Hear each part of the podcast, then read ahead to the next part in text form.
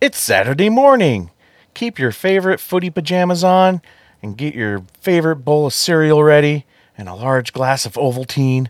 Curl up on the couch and watch your favorite cartoons because we're talking animated horror on this episode of Attack of the Killer Podcast. Attention planet Earth and beyond. Stay tuned for Attack of the Killer Podcast.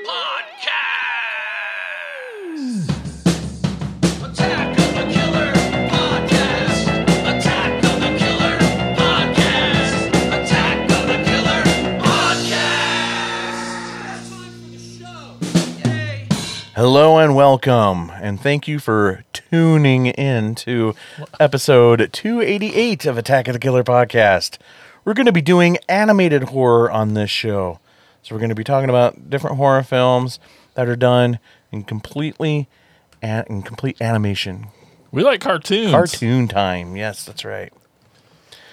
So if this is your first time listening, Attack of the Killer Podcast is a horror movie podcast where a group of friends get together with a topic and we discuss films within that topic. Now we're all just friends hanging out, having a good time, talking horror films, and so there may be spoilers.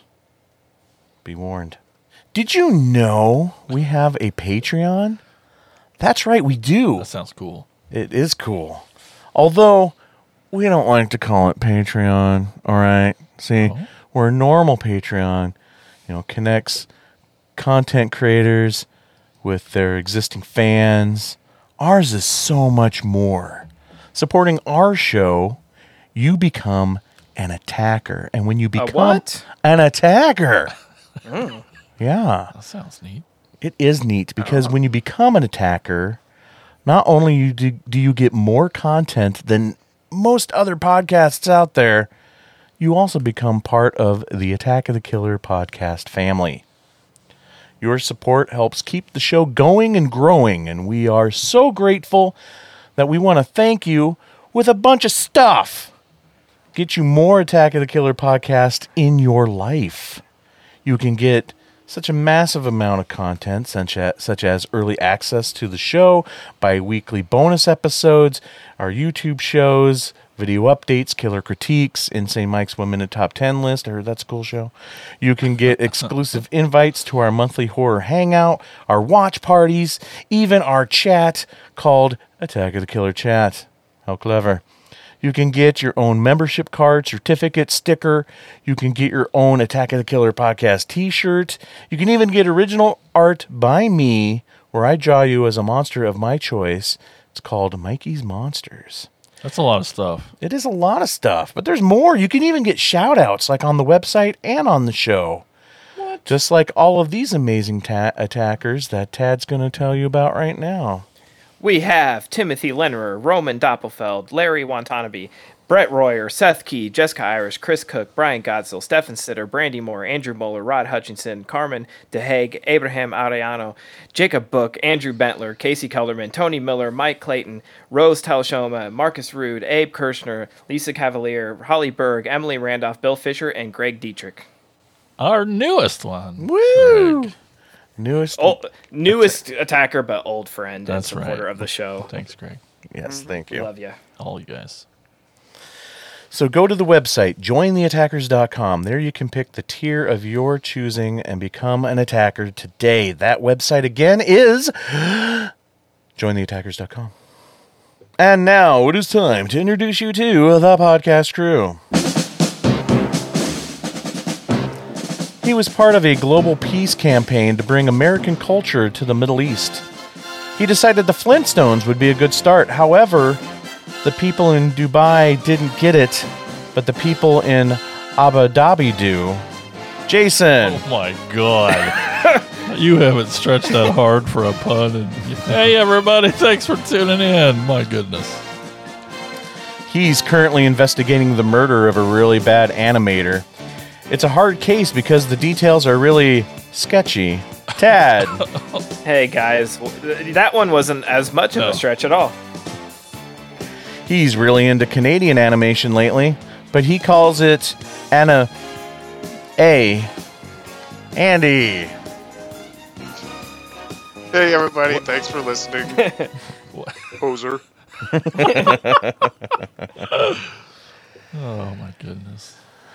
So we here at Attack of the Killer Podcast work really hard to provide you the best entertainment that we can provide. But what entertains us? What do we like? Let's find out. Here's Tad with What We Watched. What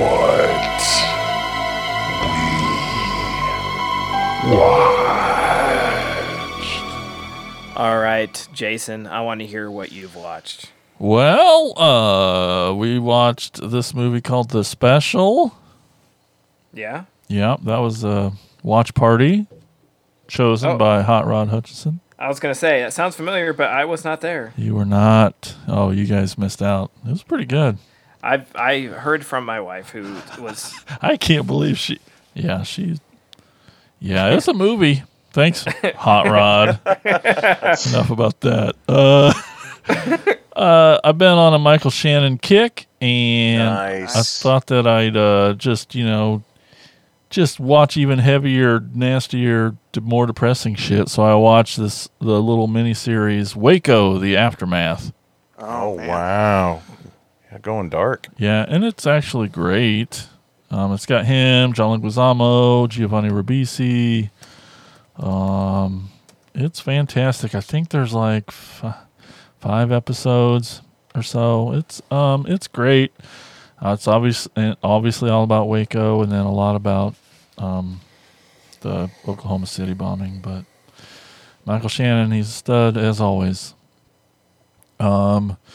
Michelle and I watched Super Mario Brothers just the other night. That was really fun. Sweet. Finally got to see that. Loved Mario and Cho. But the one I'm excited I finally did get to see, because all y'all won't shut up about it. I'm like, I couldn't take it anymore. I saw Evil Dead Rise. Mm-hmm. Oh, sweet. Cool. Yeah, it was pretty good. I don't know if you heard that yet, but... I know I'm late, but hey, turns out y'all were right. It's really good. Damn Skippy. I liked it a lot, and that's what I watched. All right. Andy, what have you watched? Well, tell you the truth, nothing new. I've been revisiting some classics. I watched The Prowler. Ooh, love sweet. Seeing that guy's head get turned into pie filling. What? That's gross. Awesome. I think Scream Factory needs to get on the ball and give us a Blu-ray 4K with a Prowler action figure with the pitchfork. Yes. And if they're doing Harry Warden, man, they got to do Rosemary's Killer, man. Come on. Yeah. I rewatched.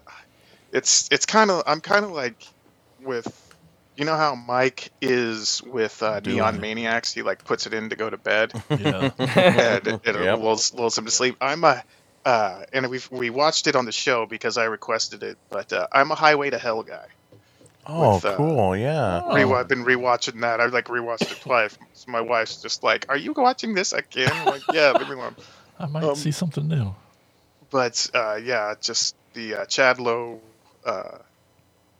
All the Stillers, apparently. Yeah. And just Gilbert Gottfried is Hitler.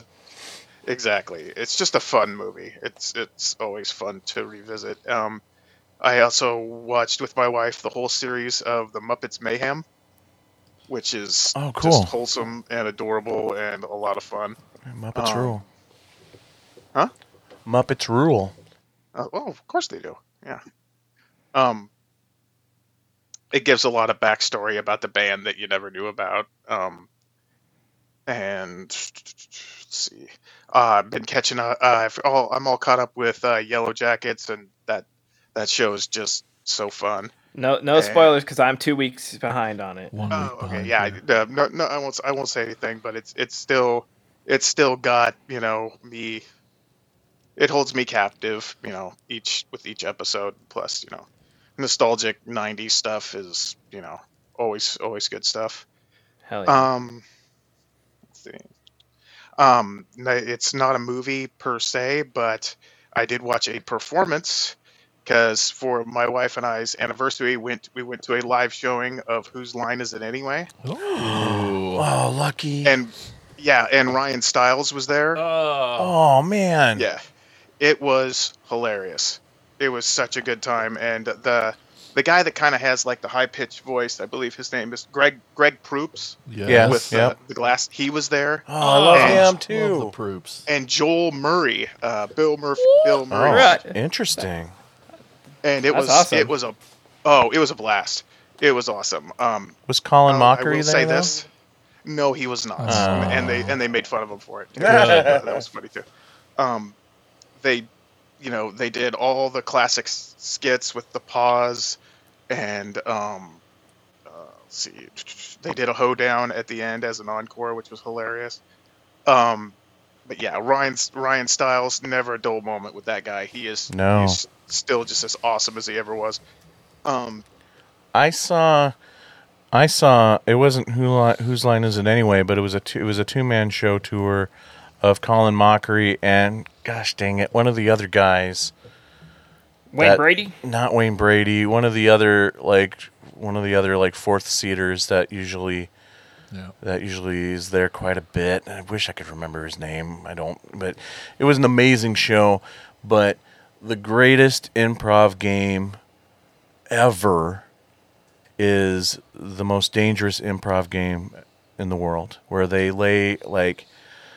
They blindfold themselves. They play the alphabet game, where each sentence they go back and forth, and each sentence starts with the next letter in the alphabet. And laid across they're barefoot, and laid across the entire stage is like 200, 300 mouse traps, and then dangling from the ceiling on strings is about another 50 or so mouse traps. And you don't even hear what they're saying. It doesn't even matter what they're saying. They're doing this bit, but it's so freaking funny. And when we saw him, like Colin would cheat, he'd lift up his mask and take one of the mouse traps and throws it at the other guy. It's it's hysterical. You can see some of the clips of this game on YouTube from other performances that they've done. They've come to like Des Moines and pretty close, and it's like never worked with my schedule, and it's just always killed me because I want to see him live. I will say this is when they came out there, and I'm pretty sure this is part of their shtick, is that all the surrounding states that they say they have to go to, like later on, they're throwing them underneath the bus. So I'm sure like Greg Proops came out there, he's like, it's good to be in Omaha, Nebraska, because we got to be in fucking Bismarck tomorrow, which makes Omaha seem like Paris, France. So I'm pretty sure, like, once they got out of Omaha, they were just like, yeah, we were just in fucking Nebraska, Right. But, fabulous, fabulous show, and a great way to celebrate my 4th anniversary. So with the wife, ate a great Omaha steak, which was very tasty. In Omaha, an Omaha steak? That's right. Also, at just last night, this might be another couple times watching just to drive my wife up the wall. I started watching Slumber Party Massacre 2. Sweet. Which, with Christopher Lee, you got like Richard Grieco cosplaying as Andrew Dice Clay as the killer. Yeah. They show that on like the Shudder channel like all the time. Like I swear you can throw one of their 3 live channels on and it's like there's Slumber Party Massacre 2. I've seen it so many times, but starting at different parts, That's one of Brandy's all-time favorites. She can quote it constantly. When I was getting horror boxes, Little Box of Horrors, they gave me like a 3D printed version of that guitar. I've seen that. I had like an old McFarlane Jason Voorhees. Yes. That's what he's playing. That's where I've seen it. I was like, where did I see it? Oh, Andy had the picture of his action figure playing it. I'm like, where the fuck did you get that? Yeah. It was just, I thought it was so cool. I was just like, what a, very unique, little trinket. It's just like, that's awesome. I'm I'm definitely displaying that. But like anyway, that's what I watched. Like 20 years ago at our mall, some dude bought out like a bunch of video stores, and he'd travel with like his tapes and bring them as like a flea market type thing for a weekend. Nice. And every day they got, you know, he knocked the price down. So he came on like a Friday or something and would leave like on, you know, Sunday night was the last night.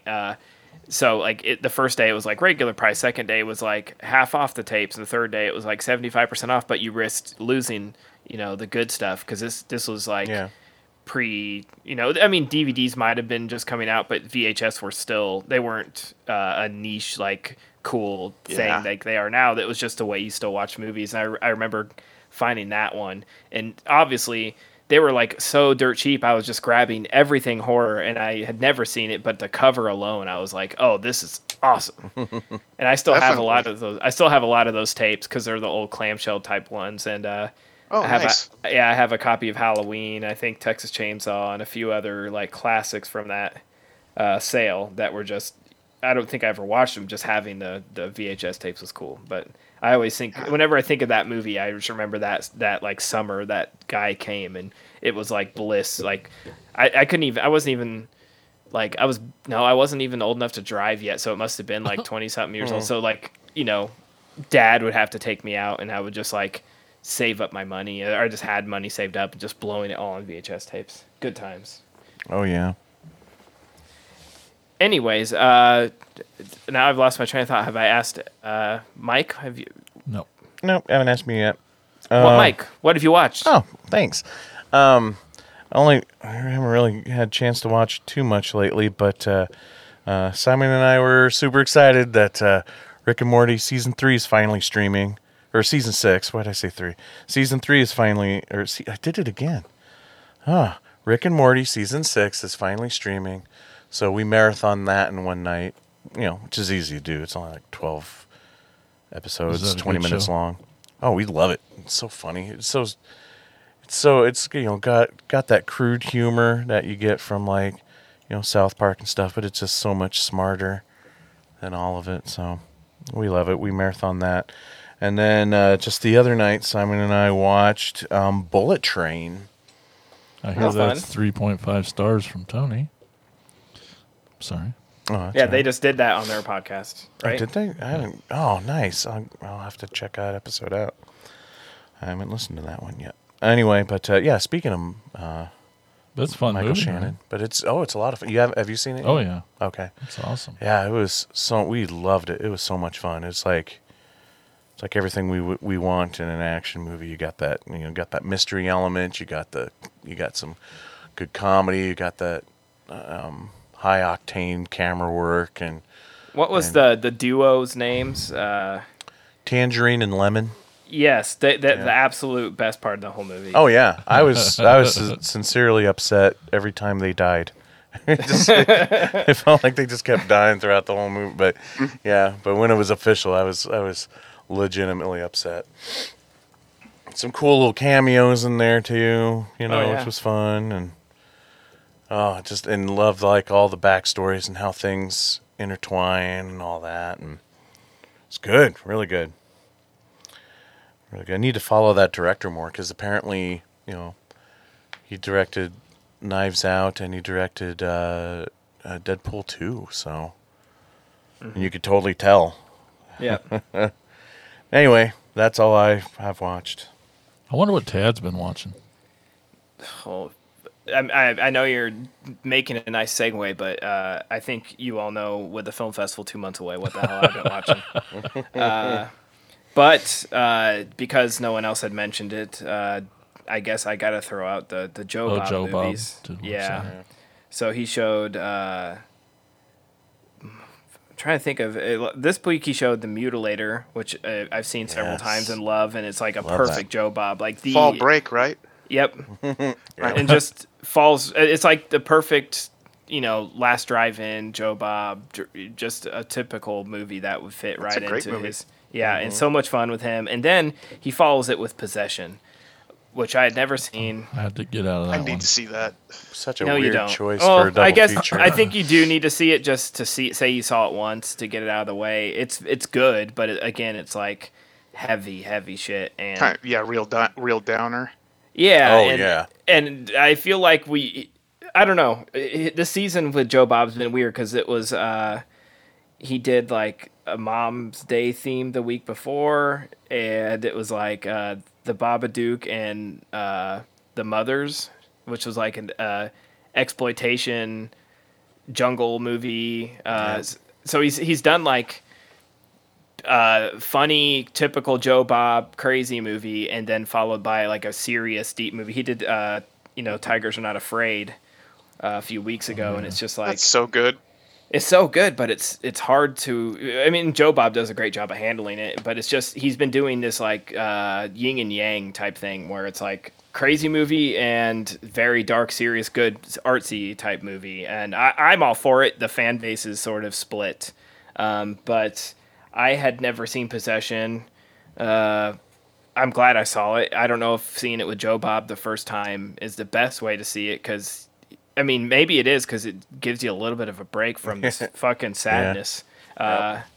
And hearing, like, he almost comes in to remind you that it's a movie and these people aren't actually, you know, getting fucking fucked up. It's like that, you know, it's like that they're acting and what went behind the scenes and stuff, but... That and I mentioned it. I don't remember. It was probably off mic, but watched Serial Mom at the Capitol for Mother's Day weekend, and got to see our old friend Brett from Brett and Tony's Ash and Abe. And props to him for bringing his mom to Serial Mom. And she was probably the laughing the loudest in the crowd. So you know we know where Brett gets his sense of humor. Mm-hmm. And then got Mr. Godzill was sitting right next to me, and we all had such a good time. It was my first time seeing it on the big screen, and it's just so much fun with a group. So that's what I watched. I love Serial Mom. I mean, I'm just a huge John Waters fan, and I can't remember what podcast I was listening to. Serial Mom got brought up, and how it's like so different from John Waters' early work, and it's more mainstream, family friendly, or whatever, but it's not. There's still a lot of John Waters-ness in it, and I had forgotten that. And when the girls were younger, we all sat down and watched it together, and I'm like, oh crap! As things were happening, I'm like, oh yeah, I forgot. There's a band called the Camel Toes. Yeah, and they have giant camel toes. Or there's a lot of like references to like Russ Meyer's movies, and guy jerking off to giant, booby women. Yep. Yeah. So, but it has Don Knotts in it, so it should be wholesome. Matthew Lillard's first movie. Was that his first movie, really? Yep. Oh wow. Wow. Yeah. Jumping in with both feet, man. I guess you could tell because he's not spitting in this one. He hadn't developed that part of his acting technique yet.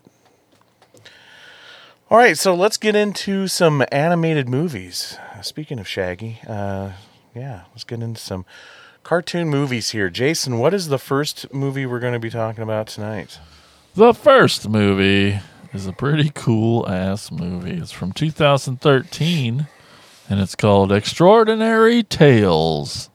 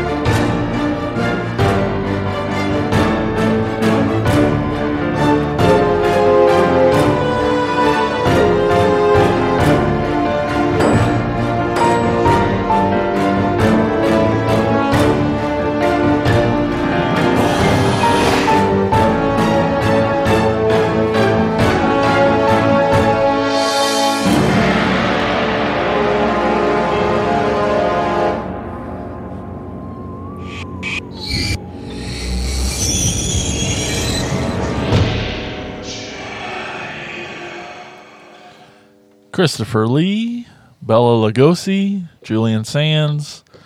They narrate 5 tales adapted from Edgar Allan Poe's stories. I hadn't seen this before, and it was great. Some dates say 2015, the release, so...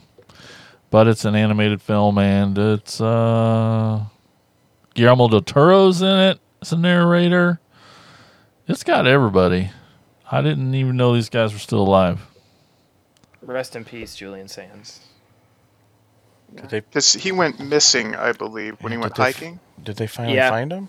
No, but that, you know, I mean, okay. They haven't found him in like 4 months, so yeah. I think he went missing like shortly after he was at Texas Frightmare, because I saw him there. So it's a neat little anthology. There's a really cool little wraparound with this little raven at this graveyard, and I believe all 5 the animation's different in all of them. Yeah, which is one of the things I really liked about it, is the different animation styles. Agreed. So cool. Very cool. Have any of you guys seen this before? Nope. I watched it a few years back, but it was nice to revisit it, and I think it, to the best of my estimation, it follows the original Poe stories a lot closer, because my first introduction, because I never read Poe other than some of the poetry, but my first exposure to the actual stories were the Roger Corman films. Yeah. Mm-hmm. And they don't really exactly, follow the stories, to the T. And I'm assuming that these do, because they're vastly different. I mean, they're similar, but just like the different animation, like, particularly I almost had to laugh when I watched The Fall of the House of the Usher. Because, like, Roderick Usher is, like, 7.5 feet tall, and he's got, like, this little Danny DeVito guy, looking after him. But they're all really, well told. And I particularly, I was getting strong Sin City vibes from the Telltale Heart, the way that it was animated. Yeah, that was in my notes. I was just like, man, I'm digging this, It's like all they got to do is add a little color, and then they did when he was, getting them boarded up. So I was just like, I mean, it even works as a story. The way that they presented it, it even works as a story that could be presented in Sin City if it was a little bit more, grittier and a little bit more hard boiled, in that sort of, film noir sort of sense. But really. Really well done, and with the case of Mr. Valdemar. Valdemar, of course, they had a guy just, purposely drawn to look like Vincent Price, in my opinion. Oh yeah, yeah. But great storytelling all around. I like the wraparound, with Poe, because all his stories are just, I don't, why are we drawn to stories of such, misery, because you look back at Poe and his life in general, it was just always just miserable shit. Mm-hmm. Just, he's so heartbroken, and he's just so just grim and bleak, but we all love him for some odd reason. If he knew how much people loved him, he probably wouldn't have felt so damn bad. But, anyway, it was very nice revisiting this one. Well, this was a first-time watch for me, but it caught my attention a lot scrolling through Shudder over the years. So it was like one of the first ones I wanted to do for this episode. But yeah, I love how each one has its own different animation style. They couldn't have picked a better selection of narrators. All of them, I could just listen to them read me the phone book, and for those of you out there, the phone book used to be something you'd get in the mail that had everybody's phone numbers listed in it. Junk mail. Yeah. Anyway, but my favorite one out of this was Tall Tale Heart, which is my favorite Poe story anyway. But yeah, I loved the animation in it. The just the sharp contrast of black and white just was so gorgeous. And yeah, Me Too definitely gave me Sin City vibes. And I liked how they used old Bela Lugosi footage of him reading Telltale Heart as the narrator. And pops from the vinyl, like it was coming from a Victrola or something. Oh yeah, so cool, very cool. I thought it was a little off-putting at first because of the contrast and how clean-looking the animation was versus the pops and crackles, and just the bad audio of the Bela Lugosi stuff. But definitely grew on me and ended up really liking it and do appreciate. That old-timey sound of that audio, and just hearing Bela just get into, emotionally get into those scenes there towards the end when, he's freaking out about hearing the heartbeat and stuff. So good. So the facts in the case of Mr. Valdemar, that's the one that was narrated by Julian Sands. It starts off with like these comic book frames at the beginning. Yeah.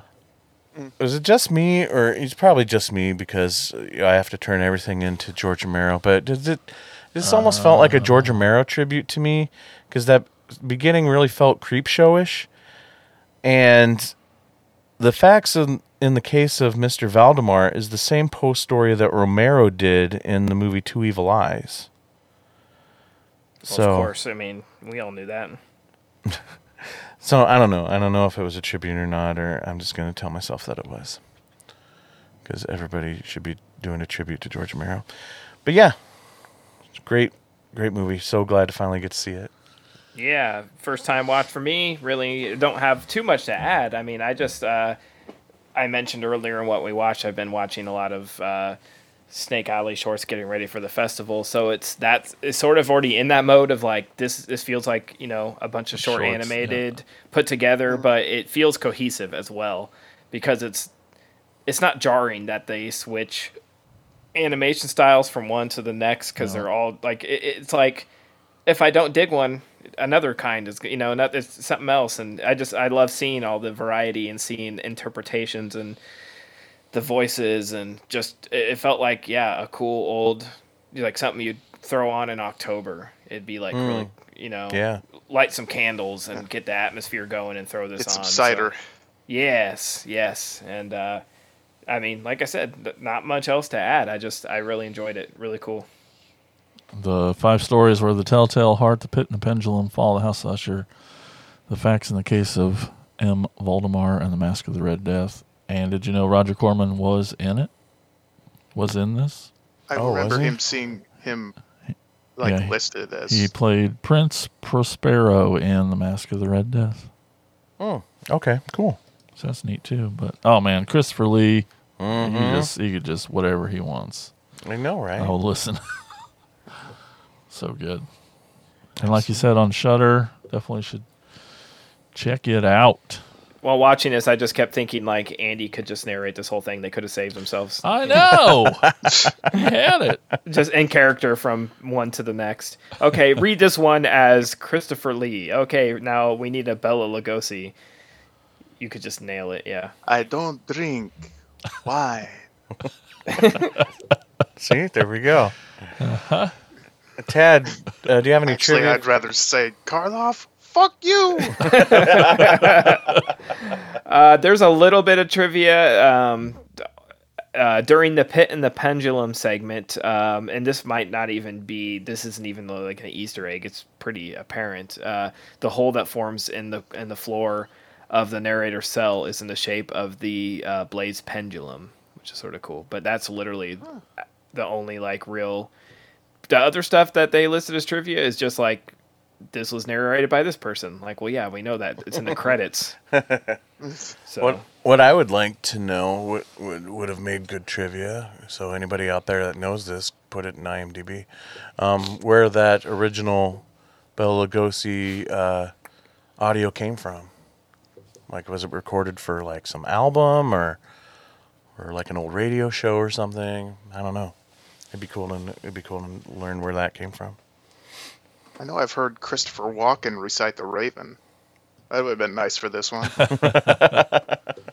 Was it really him, or was it you looking in the mirror as Christopher Walken? No, right. No, I've actually heard him, recite it. Knowing you, it was probably live too. You saw him at some random thing, some film fest, and they brought him as a guest, and he read poems.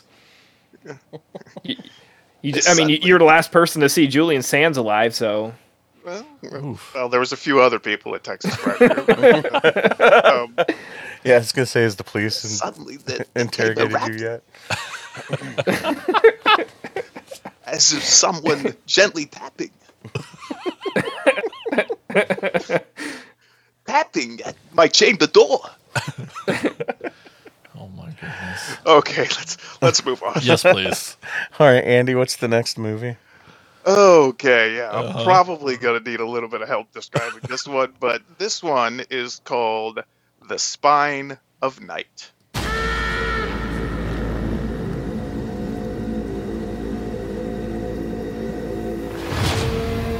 so many things that man cannot know. The bloom is the last light of the gods. The sacred bloom traveled, and my dreams traveled with it. It is unspeakable power. Whatever you dream, you will have. It's too late to change what has happened. But not too late to change what will be.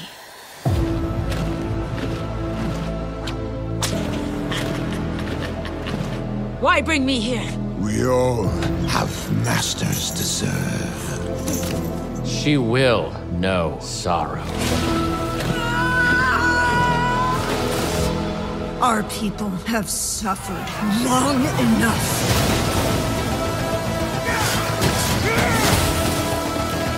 I am enlightened.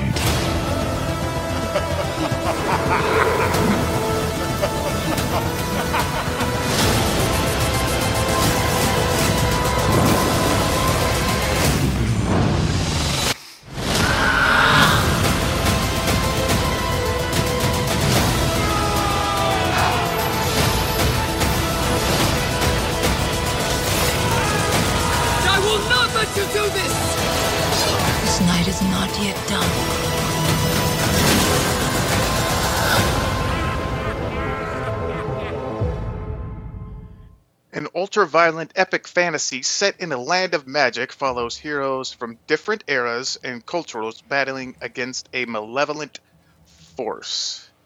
This has the voice talents of Lucy Lawless and Patton Oswalt. This particular animation is probably my favorite kind, because it reminds me a lot of heavy metal and the way that was... Yeah, that rotoscope animation. You know? Exactly, yeah. It's just, it's kind of it's my thing. It basically follows they call her the Swamp Witch, I believe.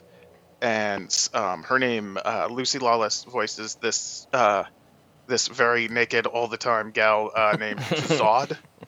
And she's this, and I'm not trying to be a pig here, but this movie had to be written by a woman, because this is all about, who owns, who has her sacred scarf and they won't give it back. So no amount of bloodshed should be said, spilt, excuse me, over an article of clothing. But anyway, it's basically she holds the powers of this mother swamp, as far as I can tell, and most of the powers are in this sort of, I guess it's this blue boa made out of flowers,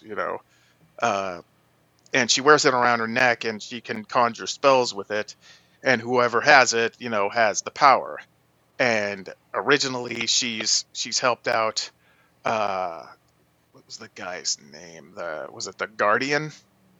Who helped her? Richard Gabai. Yes, and who eventually turns on her and steals this steals her scarf.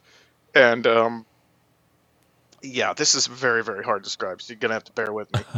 And basically rules the land, you know, kind of like that. It's just, it's your typical, you have to defeat the evil overlord that betrayed you, and, you know, you got to come back and, you know, take the power back, because the power in the wrong hands is just absolutely awful. But this has got a heck of a lot of bloodshed in it. It's got like this priest that just reminded me so much of, oh God, his name escapes me now.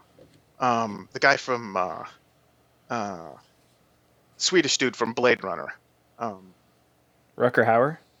Yes. Yes, the priest guy with the long fingernails in this. Okay. He reminded me of Rutger Hauer. Oh, yeah, okay. But lots of blood in this, and it's, like I said, it's my my kind of animation, and it reminded me of a lot of the animated movie Fire and Ice. Yes. Which is and I felt that too.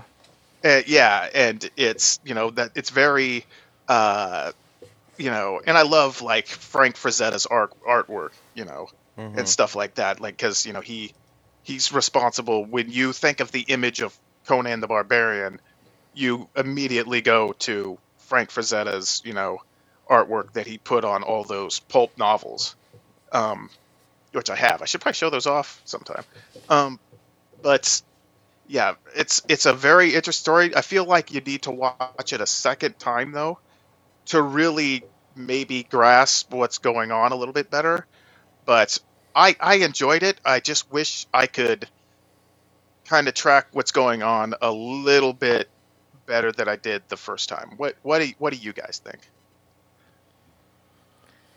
I liked the animation style. I loved that there was lots of gore, but I just, this like fantasy type story is not my thing. I think that was the only downfall for me, was just like this time period in this world that they put it in. I just, it did not interest me, and it's, whether it's live action or this, I don't recall, but I was very complimentary of heavy metal. Just not my style. It makes me think of like, I don't know, like Dungeons and Dragon people, and I don't know, a little bit of Road Warrior, but Mad Max, but just not my thing. Not a bad movie. I mean, it's actually pretty cool visually. It's just not my thing. It's well done. Yeah, very well done. Like you said, with the animation style is really cool, and it does not shy away from getting nice and violent, which was cool. I just think yeah. the time period and the story just did not do it for me. For me, I liked so I like fantasy films a lot. And, yeah, the animation's cool, even though it's, you know, it's a little cheaper version of heavy metal animation-wise. But, you know, you get used to it pretty fast. It's neat. Super fucking gory. I mean, they're just cutting people in half and showing it, and ripping faces off and shit. It's awesome. Male nudity too. Yep, lots of little animated penises. Yeah. Jason and I were talking about this yesterday, and like I said that I feel sorry for the guy whose job was to animate all those swinging dongs 24 frames per second. But I guess how I would. I mean, so it's a really good world builder. It's, you know, it's super nerdy, and it's fantasy and lore.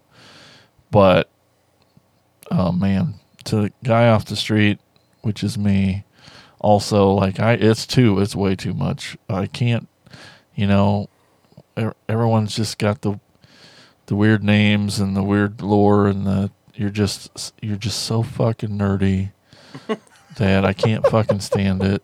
It's so it comes off like way overwritten It's like, it's not meant for consumption by any means for any kind of, a lot of people. Like, I'm sure it was a great book or could be a good fantasy book, you know, for people who like that, but it's just, it is way over there on content being too much. I'm trying to be nice. I'm sure people love this movie. I like it. It's just way too much, way too overwritten for me. Yeah, I do love the rotoscope and animation. You know, some of the stuff that you see in heavy metal. Fire and Ice was mentioned, but this isn't heavy metal or Fire and Ice. I didn't hate it, you know, and I'm not angry at it. No. You know, there's a lot that I liked. I personally feel like the animation style is great. The art itself felt lazy at times, like.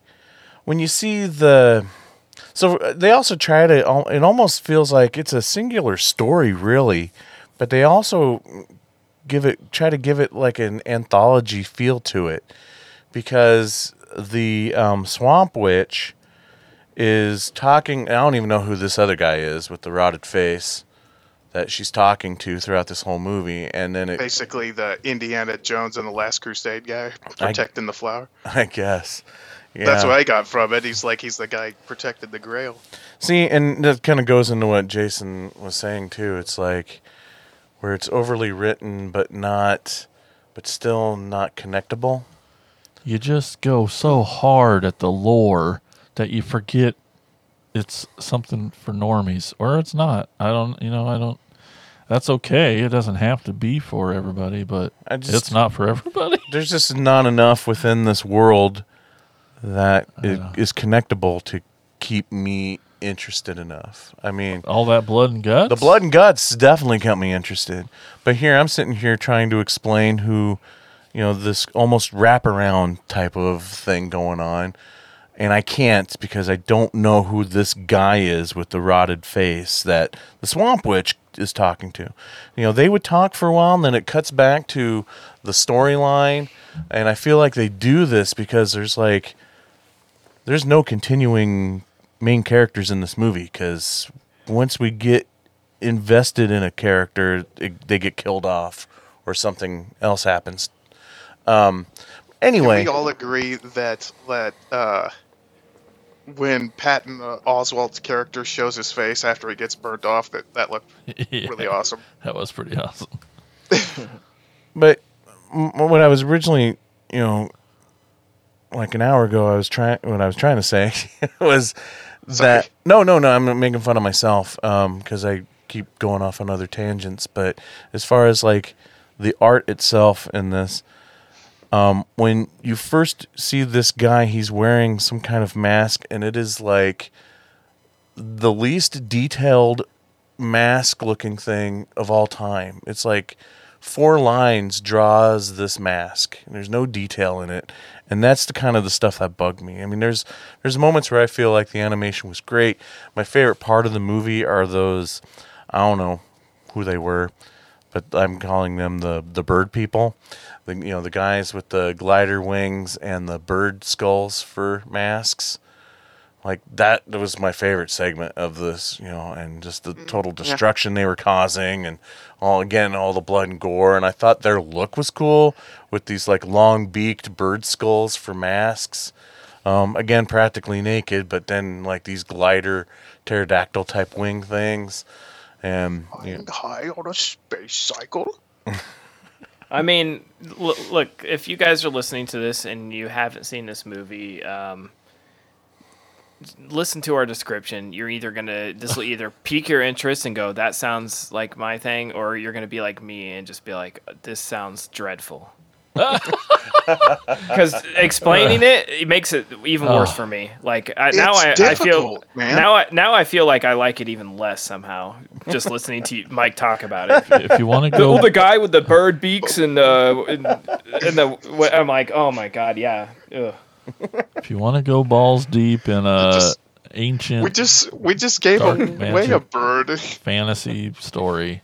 then this is great for you. But yeah, it's just, it's not my thing, guys. That's okay. You're not a sword and sorcery guy, though, Tad. No, I don't think I'm ever have been. No.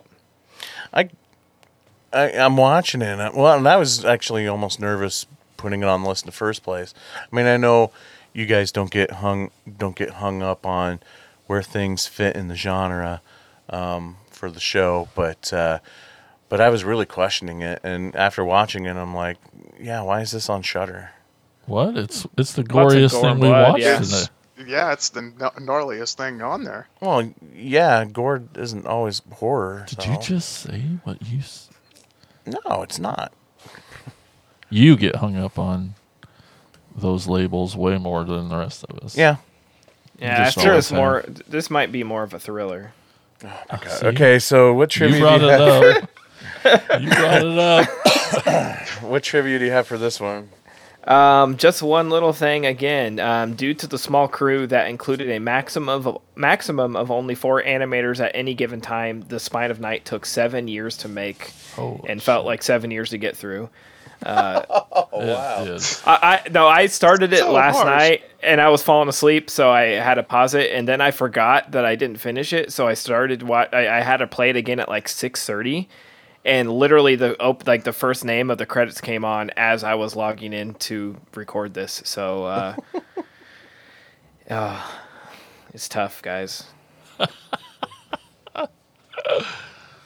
7 years, that's too long. Yeah. Yeah. For a movie to feel.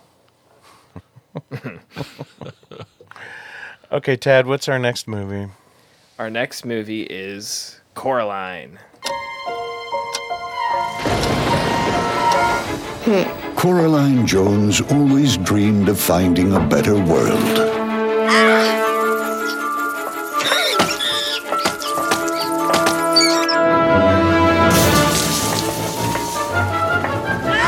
A world more exciting than this. But never did she imagine that she'd discover it in her own home.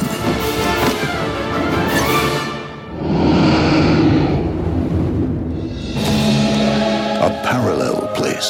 We've been waiting for you, Coraline. Where parents are always fun. I love your garden! Can't believe you did this! And everything is so good. What's shaking, baby? It just can't be real. Mom? You're just in time for supper, dear. You're not my mother. My mother doesn't have... buttons? Do you like them? I'm your other mother, silly. You probably think this world is a dream come true. My name! But you're wrong. You do like it here, don't you, Coraline? You could stay here forever. There's one tiny little thing we need to do. Black is traditional.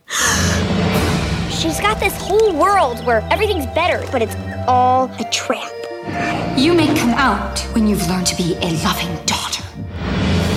From Henry Selick, the director of The Nightmare Before Christmas, comes a world of extraordinary imagination. Spooky secrets. Who are you? You're in terrible danger, girl. And daring discoveries. I still have to find my parents to set them free. This year, when adventure comes knocking. Choo choo. There are some doors that should never be opened. I'm not scared! Coraline, written for the screen and directed by Henry Selick, presented in Real D3D. All right, Coraline, directed again by Henry Selick, based on a story by Neil Gaiman. This is a Leica studio film. While exploring her new home, a girl named Coraline discovers a secret door behind which lies an alternate world that closely mirrors her own, but in many ways is better. She rejoices in her discovery until other mother and the rest of her parallel family try to keep her there forever. Coraline must use all of her resources and bravery to make it back to her own family and life. I am... absolutely team Leica Studios. Everything they've touched is gold for me. I love this movie. I don't put it at the top of my list like a lot of people. I think this is like a lot of people's favorite from them. I think it's fantastic. I love it. It's beautiful. It's well written. It's well animated. It's like this is right up my alley. This is, you know, the perfect one for me. I do like ParaNorman a little better, but I like ParaNorman, probably Box Trolls next, then this, maybe then Kubo, but Missing Link. I mean, they're all having the worst Leica movie is still better than anything else. I love that studio, and this movie rules. Not my first time watch, probably something, you know, I'll watch at least every couple of years. Love it. I'm assuming everyone else has seen this before. I have not. This was a first time watch. Yeah, woo-hoo. Me too. Three. Wow. Always meant to. I think I had owned it for years. I just never got around to watching it. So really happy to this time. Man, the fucking animation is so good. Yeah, it's gorgeous. Yeah. Like I could. Yeah, it was such a great watch. Just such a cool style, man. Mm-hmm. Dakota Fanning was great. Ian McShane, Keith David, those baritones. That's what I was going to say. The killer cast, too. Yeah. Terry Hatcher was awesome. John Hodgman. It's great. I loved it. This is a Neil Gaiman story, right? Yes. Right. Yeah. Yes. So that's also really cool. Also, another reason why it's like weird. I've never seen this before. Being a Neil Gaiman. But yeah, this is definitely a lot of fun, and I'm like you, Ted. I think ParaNorman is probably my favorite of the studio, but they need to keep going. They need to keep doing more because I've loved everything I've seen of theirs, and I mean, their stuff, the projects they choose to do is right in our wheelhouse, right in our sensibilities. So, and this one's definitely no different. You know, there's definitely a lot of bizarre outside the box storytelling elements going on here. Yet, like, it still kind of has a traditional story feel to it with where the direction of things go. But, and all the, you know, just because all the weirdo side characters are a lot of fun. Huh. This was great. I don't know what else to say. I know it's too good. Go ahead, Andy. Sorry. It's cool. This is what I like big on the podcast sometimes because. This is not a movie that I would have actively set out to watch, but I'm so glad I did because I was so entertained by it. You know, other times, you know, there are other movies that, you know, I wouldn't actively set out to watch that Mike picks, and let's be honest, some of them are real shit bombs, but this is not one of those times. I also got a lot of strong Little Monsters vibes from this, where, you know, you go, you know, where Fred Savage, he goes underneath his bed and he goes into this world where everything's so much better and you get to have so much fun, where, you know, Coraline has the door in her, you know, cat tunnel or whatever that thing is. Yeah, of course, you know, if you stay too long in this perfect, you know, world that has this veneer of everything that's so great, but underneath it's just absolutely awful. You stay too long, you're going to pay, you know, a hefty price. I love the animation. Everything looked great, you know, down to the button-eyed father, the bad father, I guess, you know, riding that giant praying mantis through the guard. I mean, just really innovative and cool stuff. And I will say this, I connected to it a little bit because Wybie, he looks like a lot like my nephews did at that age. I have twin nephews, and they look exactly like that kid. Wow. And they behaved like him, too. They were ornery, and they had same skin tone, same hair, and I'm just like, oh, my God, it's Titus and Asher. You know? And so, I mean, that just warmed my heart seeing that. And but, yeah, and at times, you know, it's even at times when it was trying to be cute, it just looked really uber spooky. It bothered me more than I thought it would, seeing, you know, YB's face sewn into a smile. Mm-hmm. Right. Yes. I'm like, oh man, what the hell, dude? Come on. But yeah, all in all, it's just it's a pretty darn good movie. Good gateway horror. Yeah. But is this one even less horror than the last one, Mike? Do you worry about this one? No, I feel like it's come there. Come on. No, this one. But not the other one. What's all the? Dude, she's being persuaded by like a spider lady monster. Yeah. Okay. How much horror can you get? Eyes, buttons for eyes. Come on. Yeah. Yeah, you want to stab needles into a child's eyes and keep her there. I'm just saying, like, this Spine of Night was definitely just far more fantasy. That's all. Oh, definitely. Yeah. Cool. What trivia do you have for Coraline? Well, there's quite a bit on this one. Over 130 sets were built across 52 different stages at the studio, spanning 183,000 square feet. The 52 different stages were the most ever deployed for a stop-motion animated feature at that time. I imagine they probably beat their own record for. I've loved watching. I have the actual books too, like the hardcover art of the books for most of their movies. I don't think I have this one, but I do have Box Trolls. I have ParaNorman and Kubo, so I imagine they have this one out there somewhere. But watching the special features on these movies is to me almost better than the movie itself. I remember when my niece was really young and she was getting into Nightmare Before Christmas, and then she really liked Box Trolls, and it was like, is she ready for Coraline and ParaNorman? We watched them, and I was like, she's like, that's really cool. I'm like, wait till you see this, and showing her, like, they do that thing where almost like they show them doing the stop motion, but they fast forward it, so you see the actual, you know, animators and puppeteers, and it's just mind blowing. The on-screen snow was made from super glue and baking soda.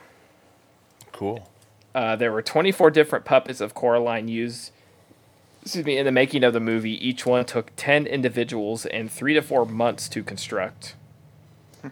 Initially, the film was going to be live action, and Dakota Fanning was actually going to physically portray Coraline. When it was decided instead to make a stop-motion animated film, Fanning was asked if she would still be interested in providing Coraline's voice. She said yes, as she thought it would be fun to do, and grew even more excited when she saw what Coraline was going to look like. Aww.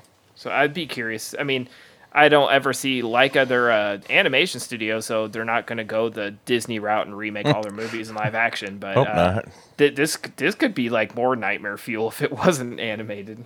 True, yeah. Dakota Fanning with a blue bob haircut. Yeah, and yeah. Dressed like the Morton Salt girl. That's true, yeah. All right, well, awesome. So that's it for the animated films for this episode. Don't worry, though. There's still a lot more Attack of the Killer podcast to come. We're going to take a quick break. And yeah, I know, right? When we come back, we will have our segments portion of the show. First, you're going to hear a promo for our network, the Prescribed Films Podcast Network. The PFPN is home to over 40.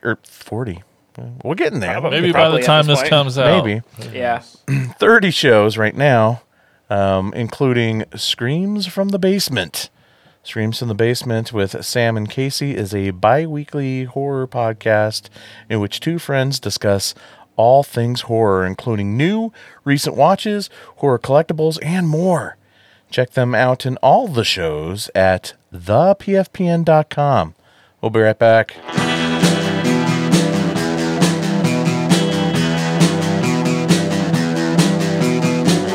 You're listening to the Prescribed Films Podcast Network, home to hundreds of hours of free podcast entertainment.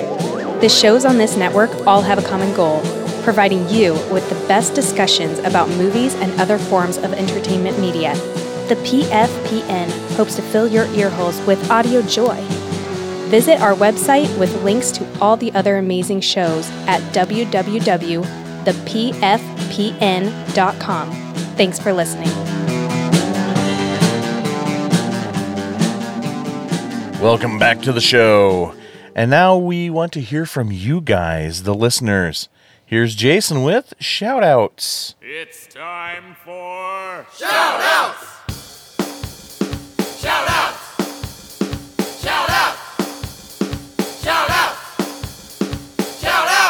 All right, well, this time we decided to ask just the Attack of the Killer chat. I mean, we planned it for weeks. I was going to say, let's put it out there. You go ahead and lift a curtain. Someone, me, dropped the ball and forgot to post about it over the weekend asking. So, yeah, let's move on, Jason. I was trying to. You're the one that... Jesus. Anyway, so we had some... folks in the killer chat, they gave us some of their answers. We had Abe. He says Wolf House was a pretty trippy Spanish animated horror. I've never seen Wolf House. No, I can't remember what it's on, but it was on my list of possibilities for this episode. He said the story was confusing but visually amazing. Sounds perfect. He also says, and if no one said it already, Mad God deserves some love. Love Mad God. We got old Hot Rod Hutchinson. He says, Nightmare Before Christmas is my favorite, but Night of the Animated Dead wasn't too bad. Nice. I was looking for that one, couldn't find it. Oh. Yeah. Have you seen it? No. Oh. I hesitate because there's like three different Night of the Living Dead animated films, and I'm trying to make sure I know which ones are which. And then that Tony guy, he says, Frankenweenie, fight me all day on this. Okay. Frankenweenie rules. I just want to fight him. It totally does. And then a lot of distraction, Tony being all mouthy later. That's pretty much it in the chat. Oh, no. Tony said, and if no one said it already, Mad God deserves it. Yeah, he so just he copied and pasted it. Yeah. Yes, Tony. Someone already said it. That's why I didn't say it. Okay. And Tony also said, Abe sounds like a cool guy. We should hang out. That's true. He does. I shouldn't be reading his things because I'm encouraging bad behavior. Exactly. What are you doing? But we also do have a voicemail. Woo! Hey, everybody. Attacker Brian here. And it sounds like this episode, the podcast crew is covering animated horror. And I have a little one. And I have other kids that are a little older. So we've been through Frankenweenie and Monster House and ParaNorman, Hotel Transylvania. We've been through that phase, and we're slowly moving to the phase where we get Spirited Away, which I saw last year at the Orpheum Theater. First time watched, loved that one. And when you get really big and grown up, you get to watch some Japanese animated horror like Wicked City, which is probably my favorite animated horror movie, and it's pretty batshit. Crazy, that is. Enjoy some animated horror with your kids. Maybe not Wicked City. Maybe some ParaNorman or Monster House. Something along those lines. And take care. Bye-bye. Oh, Godzilla. I'm so sorry. You ruined a good moment. I did. I'm so sorry. Anyway. What we do. You. Exactly. Welcome to Attack of the Killer Podcast. Yeah. And you, too, can get made fun of. I mean, get your voicemail played on the show. You give us a call, 415-952-6857. That's 415-95-AOTKP. Leave us your voicemail. We'll play it on the show. There may be commentary. There may not be. And that is shout-outs. But we're not done yet. I feel like, I'm sorry if I may interject, I can't believe nobody mentioned Vampire Hunter D. Oh, yeah. Yeah. Yeah, I don't think I've seen it. I've seen the cover. That's a classic. It's a good one. It is a good one, and it was on my list as well, but I couldn't find it streaming anywhere. So. Well, Animation Part 3 coming up. Yeah. And that's shout-outs. But we're not done yet. It's time to get over to Insane Mike. It's time for Insane's Picks.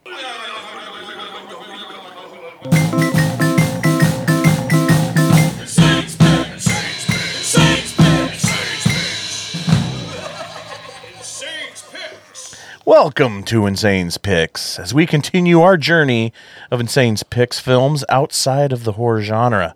So if you're not familiar, Insane's Picks are films that are cult films, bottom-of-the-barrel films, the weirdest of the weird, Z-grade films, and so on.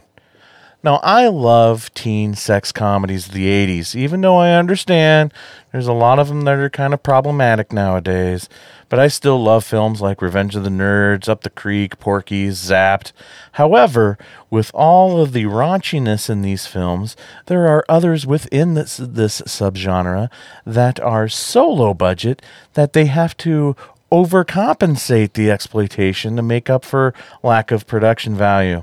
And no one knew this better than film director Richard Gabai and his film Virgin High from 1991. Virgin High is a direct-to-video sex comedy directed and starring Richard Gabai. He plays Jerry, the boyfriend of Christy, who is sent to Catholic school by her strict parents. Jerry tries to sneak into the school so they can have sex, and he tries to sneak into the school disguised as a priest. The film stars Richard Gabai, Tracy Dolly, Linnea Quigley, and Burt Ward. That's right, Robin himself. He plays Christie's strict father that when Christie, in the beginning of the film, accidentally exposes her boobs right in front of her parents, he actually has the line, "Holy handful." Linnea Quigley plays Kathleen, the villain of the movie. She bullies and extorts money from all the girls and is new girl Christie's rival. Now, Linnea Quigley was 30 years old playing a high school girl in this film. The film is also known for the very first on-screen appearance of Leslie Mann, who plays, quote-unquote, Squiggly Girl. As 80s sleazy sex comedies go, it has a bit more of an innocent charm to it. Not saying it doesn't come off problematic in scenes.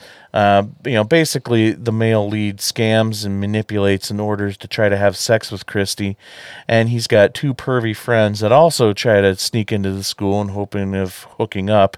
However, Jerry and Christy never really do have sex, and the other two nerds, by the end of the film, are more excited just to have attention from girls than worried about getting laid. The sleaziest part of this movie is the opening scene where Christy is asleep in Jerry's car and he tries to unbutton her shirt.